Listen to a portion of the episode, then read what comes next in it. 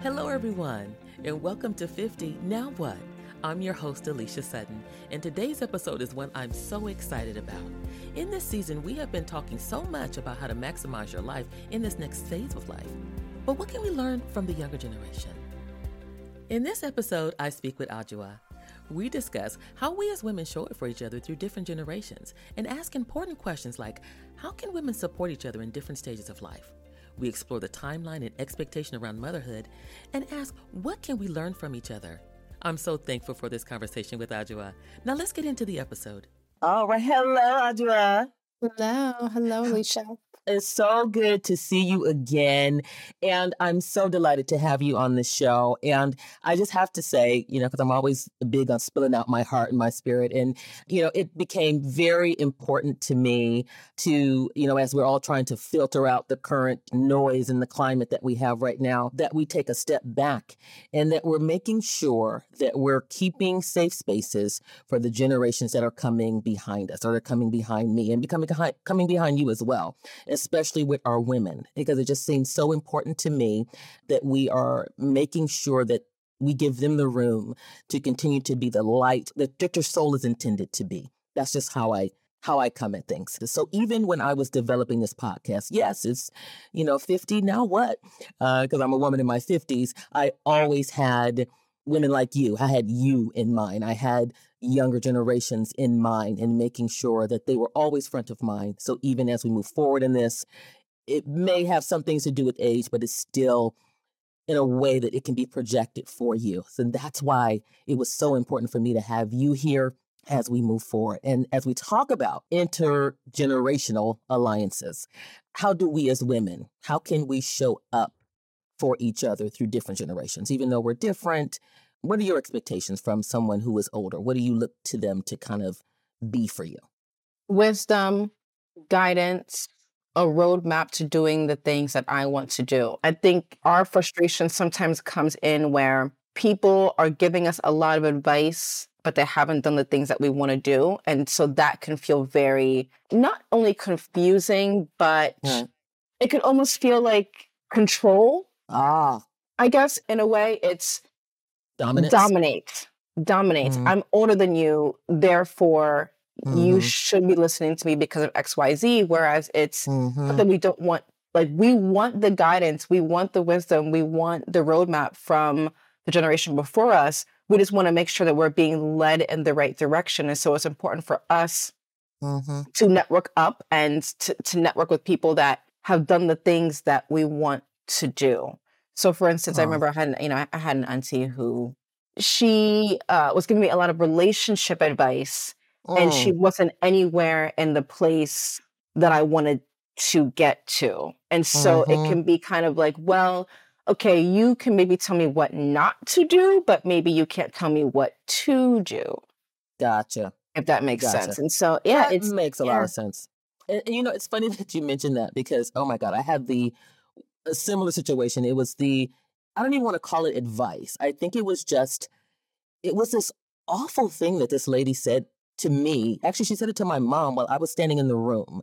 And oh, I'll just give you a little bit. My mom was basically, oh, my daughter just, you know, she, I was in my third, I was in my early thirties. And she was like, oh, my daughter just bought this, bought her first condo. She bought a condo not far from you. And this lady goes, oh, nice. And then she turns to my mom and goes, you know, she ain't gonna never get no man like that. And I just remember feeling like a kicked wow. puppy. Like I had made this huge accomplishment and somehow I was reduced yeah. to whether or not what this was going to be a reflection as to whether or not I had a relationship or not. And right. I and I think it was that moment that I was like, I will never mm. do something like that to a young woman, is base her value on what it is I think is important for me. And so I completely get that. And mm-hmm. with all that said, what are the types of advice, for example, that you've gotten from from an older woman that did resonate with you? What was it that, that was there anything that clicked? Was it anything that you said, yeah, I can I can work with that? I think the the the best advice I ever got was to do the things that I want to do now, because you don't always have time. Mm. That's happened to me a few times. I remember one time being in a bathroom at like a casino or something. Me and my girlfriend, we were laughing. We had had a couple of mimosas. We were just enjoying life. And this older woman looked at us and she goes, enjoy it now because it goes by mm. very fast. She's right. And we looked at each other. We were like, wait, did that just make us sober? Or should we, wait, should we, so, kill the buzz. Should we, yeah, or should we get more mimosas? Well, which one? you know, you know, I absolutely love that. Yeah. So, you know, I had a, I had another um, friend of mine who was fifty-one, and she said, Michelle, if you want to have children, she goes, be very intentional about do, mm. about doing that. She goes, because I waited too long and I thought I had all this time, and then I got to an age where I couldn't do it. And so, yeah, you know, the the, the best advice that I'm getting from women is go after what you want and do it now. Do it when you have the energy, when you have the drive, and when you don't have things that could potentially hold you back.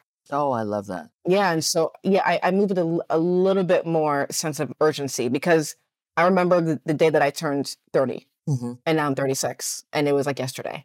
It was like yesterday. It goes by quickly. Yeah. Mm-hmm. It goes by quickly.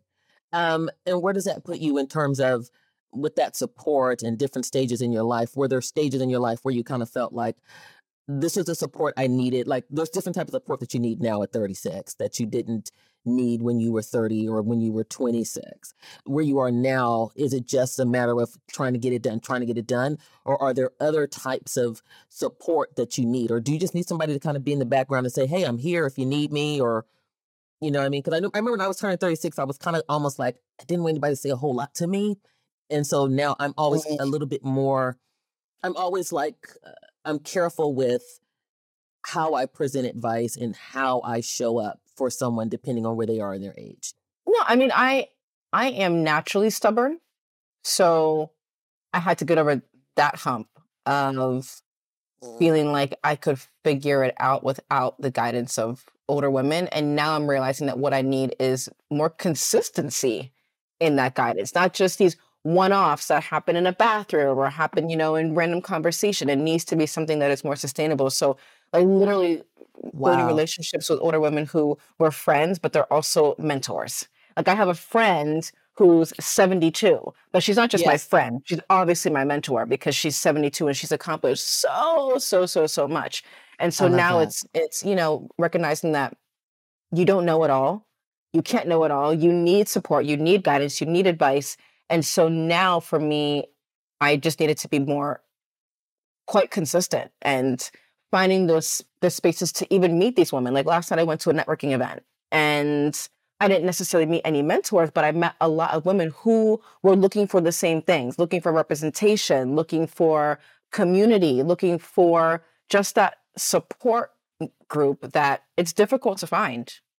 I love that. And I, I think that women like me who are thinking, well, you know, maybe these young women kind of want their space, and you know they don't want they don't want you in they, in their face like that, and they maybe need to find a different approach uh, to making sure that uh, we're showing up in a way that's consistent and and helpful in a way that, like you say, in a mentorship type of a role.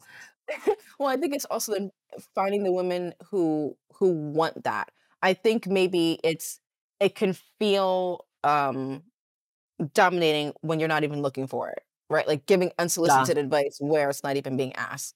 And, and, and especially too, not just for the women who want the advice, but finding out about that about that young woman and what it is that she's even trying to accomplish, mm. as opposed to just thinking that you know, thinking you know where she wants to go. Which, like th- th- the woman telling you that, that you're never going to find a man. Wow. What if you want this man? All right, she didn't ask that.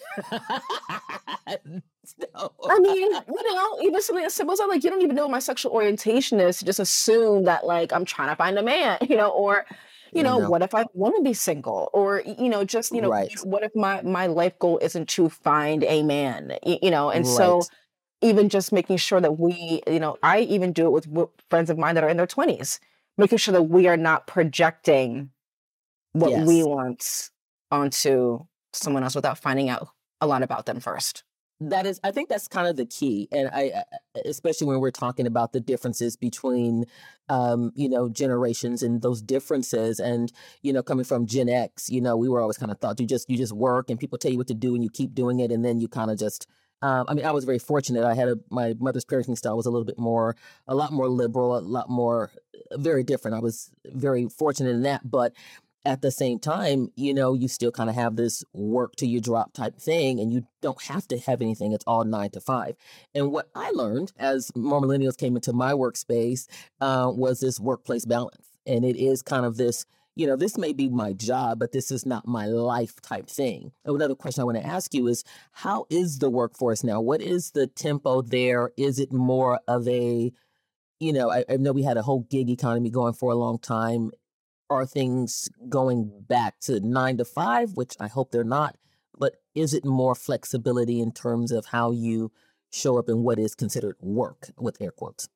Right. I don't think it's going backwards. I mean, I think that our generation is recognizing that th- there are possibilities. I met a bunch of women last night who have multiple side gigs, and mm-hmm. that is more important for them to maintain their autonomy and do what they want to do and make money in a way that actually fulfills them and they're happy to do it, as opposed to going into a nine to five and being ruled and owned by somebody. I mean, in the last few months, we've seen tens of thousands of layoffs. Yes. I'm reading posts on LinkedIn of like a man who just bought a house and had a baby and got mm-hmm. laid off. Yeah. You know, so we're realizing that these companies don't care about you whatsoever. Mm. It can be no. gone tomorrow. You know, you can go from making one hundred fifty thousand dollars to making zero overnight. Mm-hmm. That's true. Then the tricky part is finding a way to make money in a way that makes you happy. And even just learning how to do that, because the way their education system is set up, they're not birthing entrepreneurs. We are still being taught in our traditional education system to follow the rules. You do this, you go to school, you, you know, you go to college, you get a nine to five. And so it's diff- really hard for those of us out here trying to be entrepreneurs, because the generation before us, there aren't as many entrepreneurs, right? right. They, they they followed this this blueprint. And so we're kind of figuring it out ourselves. And yeah, we're figuring it out ourselves. It's um, even going to business school. I found out I didn't go to business school, but I have friends that were like, Michelle, even business school still didn't prepare me for entrepreneurship. They it teach doesn't. you business on how to make whatever company you work for more profitable. Mm. And so that's an area where I'm seeing people doing amazing things, but it's hard when that's still not how society is being raised. We're not raising entrepreneurs. We're still raising people to be in this mold, um, but we want to break free, and we are breaking free. And so that's definitely a struggle. Right. Having the mentorship in that area is scarce, in other words, because it's very, mm-hmm. very difficult. And and I mean, I have to get some truth to that. I I I was a nine to five Nine to five mm-hmm. lady for a long time until very recently. Um, mm-hmm. There are a lot more of us who are finding our way out of that mold, but it's new to us. Uh, yeah. And it's very difficult to now say, hey, this is what you should do. And it's like, yeah, you know what? I just started doing that too. You know, I just, you know, left a job that I've been working on for twenty-two years, and now I'm doing a podcast. So, wow. you know what I mean? I'm learning that too. You know, my, yeah. my mentor is someone who's substantially younger than me. So I get it. I think we're all kind of in this mold together, which is why this conversation is so rich and so necessary, because we may all need to be kind of holding hands going, okay, let's let's do it. I'll figure out yeah. what I can figure out. I'll let you know. You figure out what you can figure out. We'll meet in the middle. Break, you know, that kind mm-hmm. of uh, more of, of a team kind of alliance um, that I'm thinking too. And I can see that coming into fruition. Yep. That's why we need these conversations. Mm-hmm. And the same thing goes for um, outside of work, goes in terms of dating. Mm-hmm. Uh, I mean, how is that now? What What is that like? Because I, I've kind of just stepped back. It's difficult because there's so many options. Like you could mm-hmm. just get on an app and you could be dating three girls at once in different cities. Yeah. And it yeah. it's really, really difficult, and I don't even know what I can say about that, because I do not really date. I was in a relationship for four years and yeah. it sort of recently ended. Uh, we're yeah. still really good friends, but you know, only being out, out in the, out in these streets, as the kids say, for, yeah, these streets. Only, yeah, for only a few months.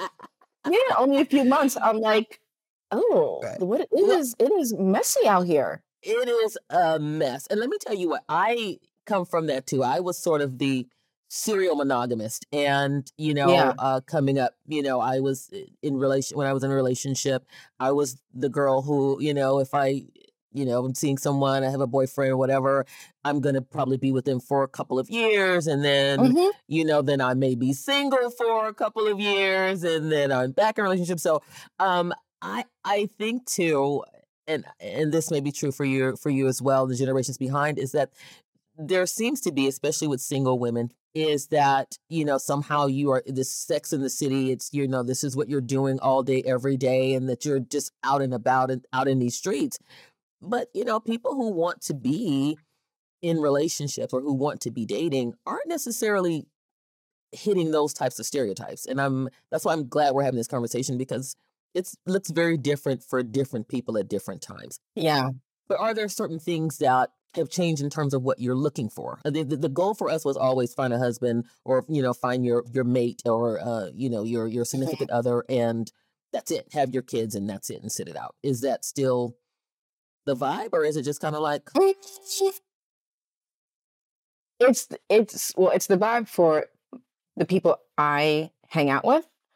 I am typically around women in our mid thirties. We want a husband. We want a family. Most of my friends want that, to be to be honest.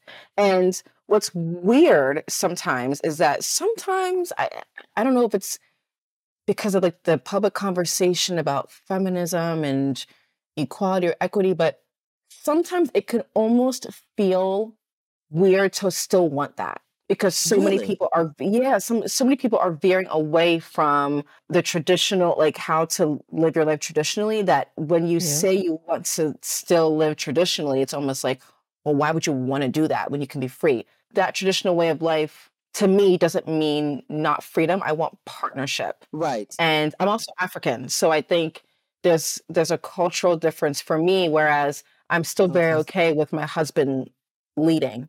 As long as he allows me to live my life and he honors me, respects me, helps me achieve all my goals. Right. I'm to some degree, I am still a bit of a traditionalist. But at the same time, because of my timeline, because I want kids. You want babies, I'm yeah. Very, you want to have some I'm babies. Very, yeah, I'm very open to being flexible in what that looks like and being okay with the outcome no matter what. Like if I don't find a, if I don't find, you know, someone to marry me, it's okay if I end up having a child out of wedlock. I think that's, that maybe that's changed where uh, there isn't as much stigma if you have a child out of wedlock. That's actually very true. Yeah. It's like, sis, do, you know, just, just go ahead and do it. I have a girlfriend who's forty or forty-one now. And she was like, I, I was where you were at your age. I went out, I found a man, I had a child. Mm. Whereas we're still getting a lot of advice from the older generation saying, you know, you should find a husband first. I had an auntie literally get mad at me because I wasn't married yet. You know, like, wow. Have a husband first. Like, you know, do do it in this sequence. But a lot, I think, our people are realizing even if you do it in that sequence, it doesn't mean happiness. That the,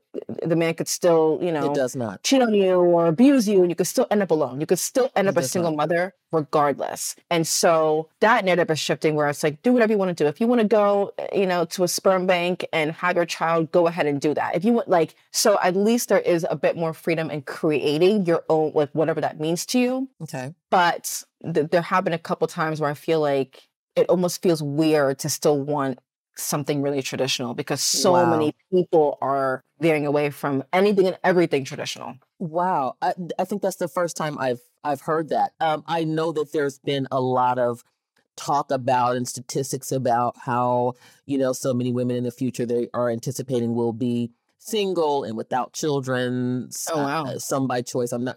Yeah, there is. There's actually a very, um, basically sounding to be pretty valid in terms of the number mm-hmm. of women uh, in the very near, like twenty thirty, over half will be uh, single and without children. The realities are there. I mean, I had a point in my life where I basically had to let my mom know I got into my late thirties, and, you mm-hmm. know, and I, I somehow I wanted to have almost some reconciliation, like, you know, I, this may not happen for me. I may not have a child. Um, mm-hmm. And and I was like, you know, and I wasn't, I didn't know what to expect the answer would be. I thought the mm-hmm. answer would be, you better go out and get pregnant right now.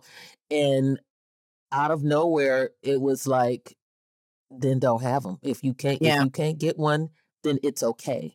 And mm-hmm. having that resolve, like, okay, so So it's okay. And and yeah. it was foreign to me to go, oh, it might be just be okay. And kind of gave me a sense of resolve. And I'm hopeful that regardless of the outcome, I, I think if it's something that you want and it's your intention, then do it. Because it's a lot of people who are mothers who probably shouldn't be. and, and then I find people who really want to be a good mom, end up being just really good moms. Yep. You know what I mean? It's almost as if it's in your spirit, in your soul to do it. But whatever the outcome, it's going to be okay, because I found that I've yeah. become a better a better auntie, I guess. Yeah. I like I, I like to think so. Maybe yeah. I'm just yeah. maybe I'm maybe I'm saying too much. Maybe I'm putting myself out there. I don't know. I don't know. I don't know. No. It's it's true, and I don't think it's I don't think it's always by choice. Mm. I don't. I, I think again. I think some of the advice I got from the older women to about the sense of urgency. I think a lot of us, again, like six years went by for me very fast. That so I likely, think yes, yeah. So I think that there's a lot of factors. There are. Like right now, we're in a, we're in like basically an epidemic of women around my age having infertility issues from the environment, from the things that we're putting on our skin. I mean, we have been. There's a book that I was reading for a long time. That I had to put wow. it down because it's making me paranoid about all the toxins in the environment that are impacting right. our fertility, and it's real.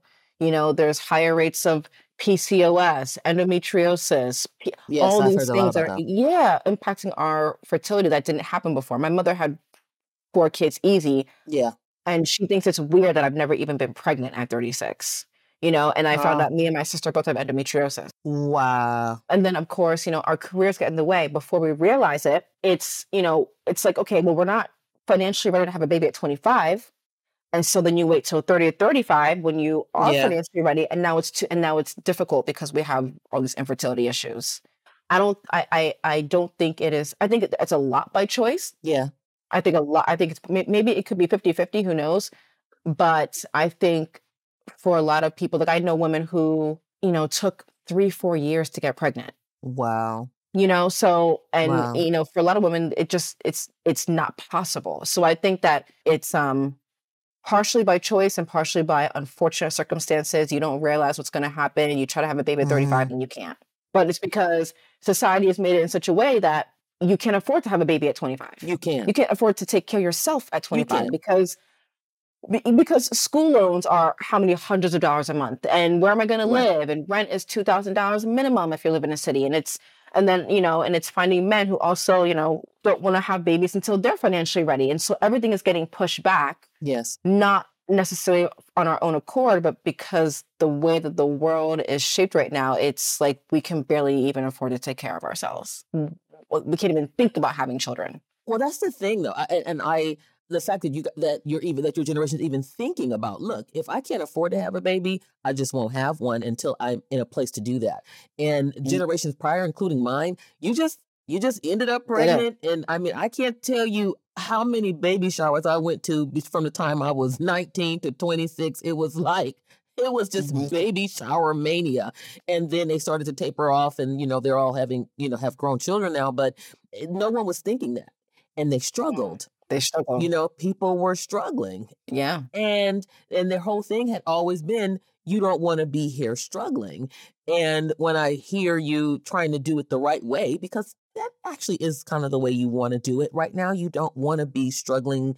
No, I realize I think there's a lot of speculation about, and I, I, I've and I've been very, I've taken a lot of time to make sure that I don't do a lot of the generational bashing. You know what I mean? Yes, mm. there are differences between us, and a lot of them are they're very funny. You know, like I, they can always be fodder for a joke and stuff like that. Right. But I think that it's important that um, that we are creating a space to have these types of conversations and dynamics because it it up levels. The understanding about what is happening in and around our world.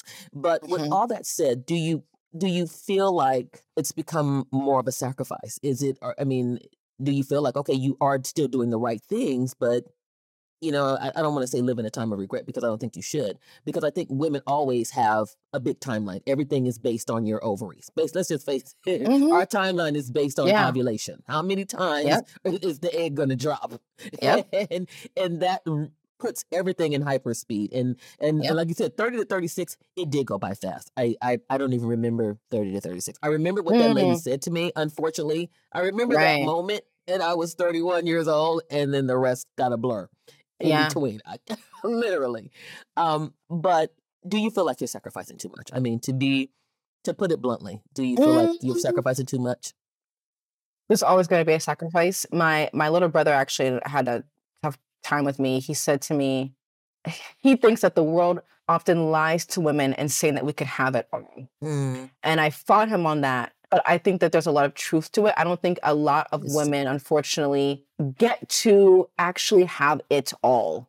I agree. He was like, Michelle, you're trying to do all of these things, mm. yet you say you want a family and a child. He was like, you can't mm. be doing both at the same time. You're either going to be putting a lot of your effort into this, or you need to be putting your effort into finding an, uh, a man and cultivating a relationship and spending time. Like, how are you going to do X, Y, and Z and also raise a family? And I was just right. like...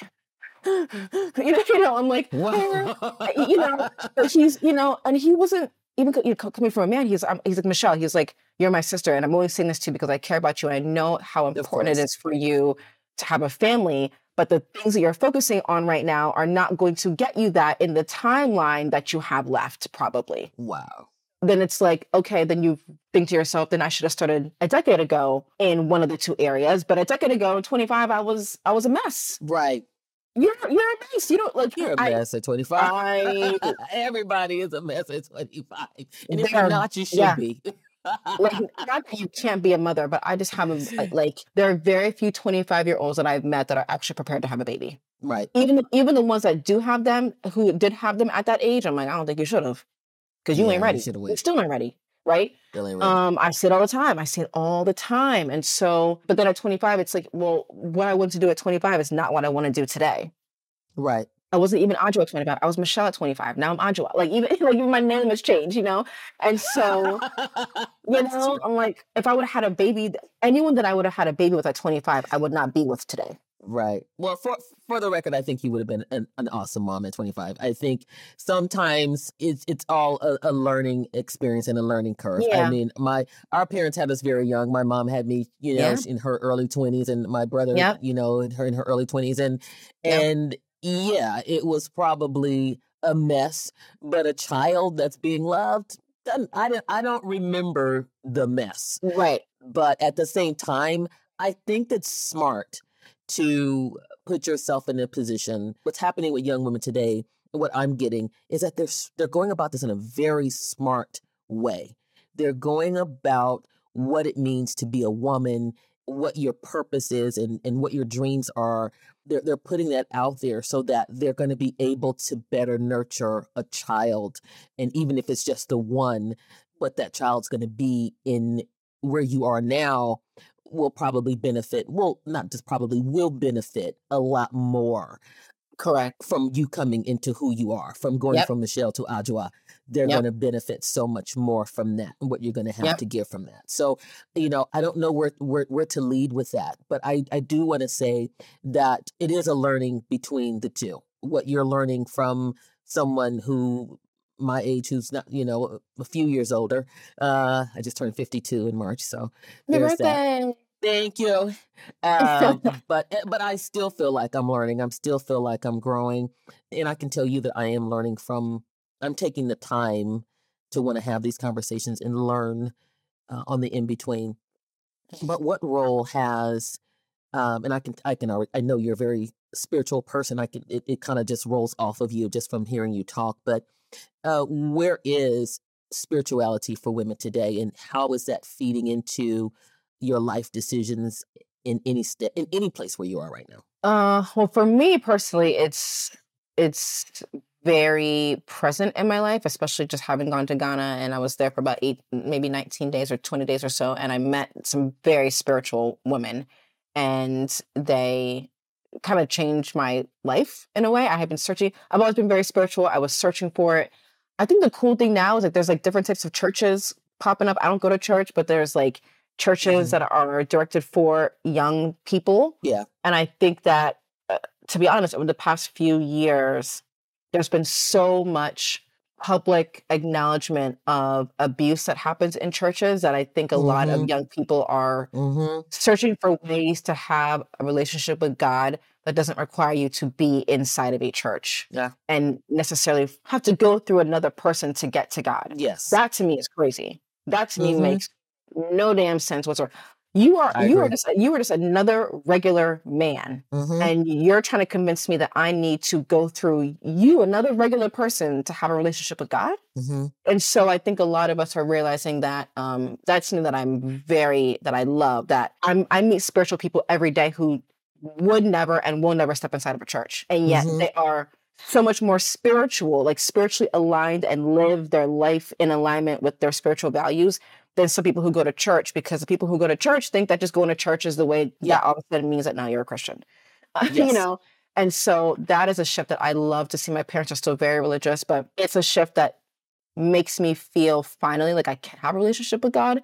I remember, wow. you know, growing up and, you know, my, my all my aunties and uncles, not my uncles, but my aunties are, my parents are still very religious. And there was this guilt that you felt that if you didn't go to church, you were a bad mm-hmm. Christian, as if God only spoke to you in those four walls. In the church. Mm-hmm. You know, so that's something that I think is is wonderful. And there's just, you know, and, and we're exploring now. Now, you know, there's, you know, young people who are Buddhists, you know, and all mm-hmm. different types of ways to be spiritual that, you know, years ago wasn't a trend. It wasn't. And, and it was considered weird. You were, you were, you were pretty much okay, admonished. Yeah. yeah. I mean, you know. I, you, you would know. be a demon. Yeah, they would call yeah. me a demon. Yeah. You'd be a demon, or, you know, it's, you know, I, mm-hmm. I know some churches do do things like um, disfellowshipping people. Like they'll kick you out if you're not, you know, living up to their standards. And, t- and like, it's like, what? I mean, that's, is that, it feels like the opposite of Christianity and loving everybody. And, you it know, is. you know, also with just the acknowledgement of different sexual orientations and how you present in the world. Yes. You know, twenty years ago, it would be very hard for a transgender person or, you know, a gay woman or a gay man to walk into a church yeah. and say, I want to worship here. You you couldn't you, you couldn't enter. Didn't. Yeah. And so we're creating our own spaces where everyone is included and it's love and it's acceptance. And I just want to see more of that, because the old way of doing things, not only was it restrictive, but people were being put in harm's way, literally. Literally. You know? That that's actually very true. I, I was brought up in a very, like I said, at home, it was very different. I, I, I grew up mm-hmm. once I started not wanting to go to church so much, I didn't mm-hmm. get admonished for that and was allowed to seek out a little bit more of my own spirituality. But like you said, when from one place to the other, it's very different for me now. And I know that my sense of spirituality and my connection to God is very different from what it was I would have been if I had stayed in a very traditional four-wall church yeah. environment. And one of the things that I'm seeing, and it, that is consistent with what you're saying with the generations behind, it's like they're, everybody's already popping into what spirituality is in, in their whole being. And even the Gen Z are like the ones coming behind you. And I don't, I don't know how you feel about that. And I want to talk to that too, about where you're seeing the generation and the women coming behind you who are much younger than you in their twenties or, you know, sixteen, mm-hmm. fifteen years younger than you are. Are they seemingly to kind of come in, almost popping in like, this is the person I am, and uh, this is who I want to be, and this is what I feel God to be. Almost like very different types of beings. Um, are you seeing that? And is that filtering into, is it kind of going in cohesively with where your generation is going in terms of spirituality and what that means? You know, it takes, with, with each generation, they're becoming much more and more self-expressive. So uh, we we envy them. Sometimes we're like, why can't we just do the thing? Why can't we just like be, you know, quite like them? Right, and right. We're just like, maybe we're just getting old, sis. We're like, I don't know. I absolutely love that, because it resonates so much with, you know, like like I said, every generation that moves forward kind of looks back and go, God, you guys are really free. You know what I mean? And really like, free. Generation, the, the, the generations before that, I'm sure my mom's generation, look at these flower children. What are you doing? And then we came along and, you know, it was like, you guys listen to this rap. That was the big sin that we did. You know, all of a sudden you're listening, you know, they're putting ratings mm. on your on your on your music, and then to hear you you know with the generations coming behind you and like, wow, they're really out there. But like I said, we're all supposed to be we're all supposed to be different. We're all supposed to come into the exactly. world with a little bit something different to offer to the world and move into our own light and, and things such as that. Is there any other, like, last words, what in terms of just your um, overall feeling about where things are going in the world with your generation, my generation, and the generation behind you? What are your feelings and your senses about in terms of an optimistic perspective, or are things kind of, are we skidding off a little bit? I mean, I know there's a lot of noise right now. Don't get me wrong. I know there's a lot, a lot of noise. A lot of crazy stuff happening right now. Yeah. But when all is said and done, what is Adjoa? Yeah, I'm really optimistic because people aren't giving up. Like, I don't think people are going to... You can see that the old system is still trying to hold on tight.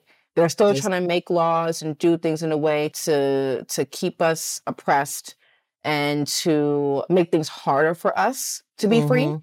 Mm-hmm. But people aren't letting up. And we're sharing information, we're spreading information, we're getting together. Like, I just started a, started a retreat company, you know, maybe, you know, I was sidelined this way, but that's not going to stop me from still creating the community that I want to create. And so I see a resilience in my generation, especially the generation below me, that we are going wow. to continue to progress no matter what is happening around us. Because I think a lot of people want to leave some sort of legacy. And the only way to do that is to be brave. And people want to make their mark in the world and they want to be somebody and they, you know, they want to be, you know, and so I just, I don't see it letting up. Wow. I, I don't, I think it's only going to progress. Like, you know, again, particularly because I'm African, there's like this whole trend right now that's, and the phrase is Africa to the world. And it is young people in Africa waking up, and even people in the diaspora just mm-hmm. shouting from the rooftops, this is what we have to offer. This is what this is what you'll find when you come to Africa. These are all the beautiful things, the inventions, the brilliance, the, the all the, the the young geniuses that are coming out of the continent. Yeah.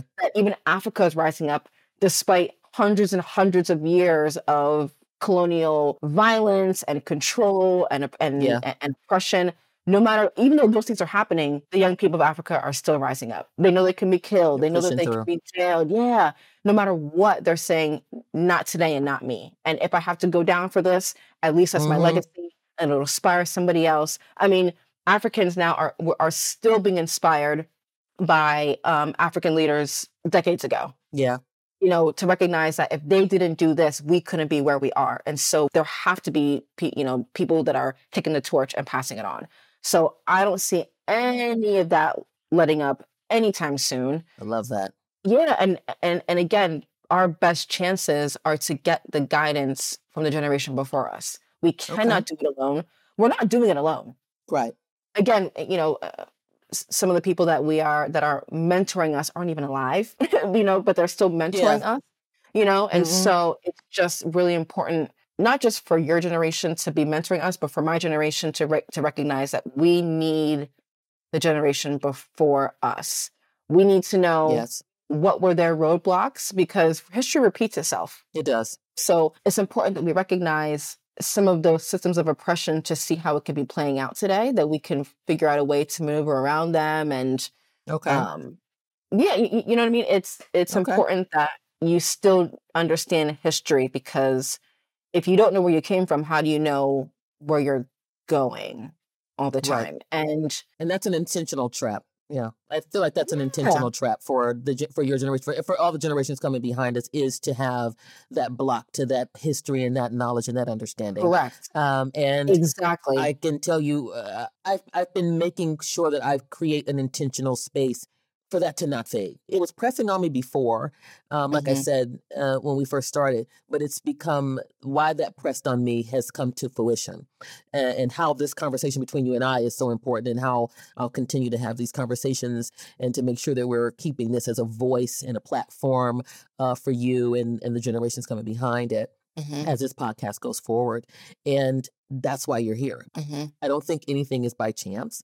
Um, I don't think you coming into this space at this time with me right now is by chance, and that the words that you speak are important and need to be heard. And it has been a pleasure having all that with us. And I don't want to cut you off. If there's anything else that you want to add, and what you got going on, what do you have going on that you want to put out there, and how we can help people who need to find you for mentorship, maybe want to reach out to you if that's something you yeah. want to do. So Um, you can just follow me on my personal Instagram. It's Michelle Saahene. It's my personal Instagram. And right now um, I am creating, like I said, I'm creating that community. It's essentially a network accelerator for uh, people oh. who want to live, yeah, who people want to live rooted in community wellness and a sustainable luxury lifestyle. And it's about creating spaces for people who want to leave a legacy, but we need that support and we need that that that international network of, of people to to do that. So, and all generations are welcome. I really want to create that community of people who want to lead by example, because progress only happens when people live and lead by example. Absolutely. Um, but it can be very difficult to do that if you don't have people around you who are living that same way. I think I read something recently. It was like, hang out with five smokers and you'll become the sixth. Hang out with five business, you know, women and you'll become the sixth. And mm-hmm. so for those who are, you know, coming off the last few years of all of this cultural movement, it can be hard to find your place. It can be hard to find your community um, if you're not already surrounded by people who want to make a difference in not just their lives, but the people around them. So I'm specifically creating a network accelerator. We're going to be in Marrakesh this August, August twentieth. Oh. So mark your calendars. We're going to Marrakesh and we're going to the only Black-owned and woman-owned hotel in all of Morocco, which is crazy because wow. in Africa, but she's the only Black woman who owns a hotel oh, in Marrakesh. Wow. Her name is Marianne Loom Martin. She's one of the most, she's a, a, another person who is a friend, but a mentor, because she could be my yes. mother. And yeah. she is so invested in particularly young Black women yeah, achieving their dreams and helping them get get to that place. So she, when I told her that I wanted to create a community and I would, but I wanted to, uh, you know, I wanted to travel and, you know, luxury lifestyle, she was like, why don't you do the retreat at my hotel? Oh, that is awesome. Right I love there. That. You know, and so anytime that I need done. advice, I just, done. I text her, I call her, we collaborate. And I love that. You know, and so I just want to be able to create those spaces for other people. And I went there in January. She invited me to her hotel. It was absolutely incredible. Awesome. Changed my life. Now I feel like I need to learn Arabic and French because I feel like I'm going to be a lot of time in Morocco. Yes. And I met people there who I'm going to have a relationship with Beautiful. for the rest of my life, who are definitely going to help me in the areas that I want to go to. So if I can create that for other people, even if you meet one person on my retreat that changes right. your life, it'll be worth it for me. Okay, well, I want to go meet one person that's going to change my life. So please so come. Like, please I'll put come. It on the calendar. Oh, I absolutely yes. love that. And I adore you. Oh, thank yes. you so much. I am so grateful for you. So grateful to have you here in this space. And you are just going to be a blessing to the, you are a blessing to the world. So I'm looking forward to what you're going to do next. So thank uh, you. Just, nice. Absolutely. You're oh, out here doing you. it. Yeah. We thank need, you. I, I mean, I don't know any other podcasts who are who's specifically having these intergenerational conversations. Okay. Well, that's why I, I was... Yeah.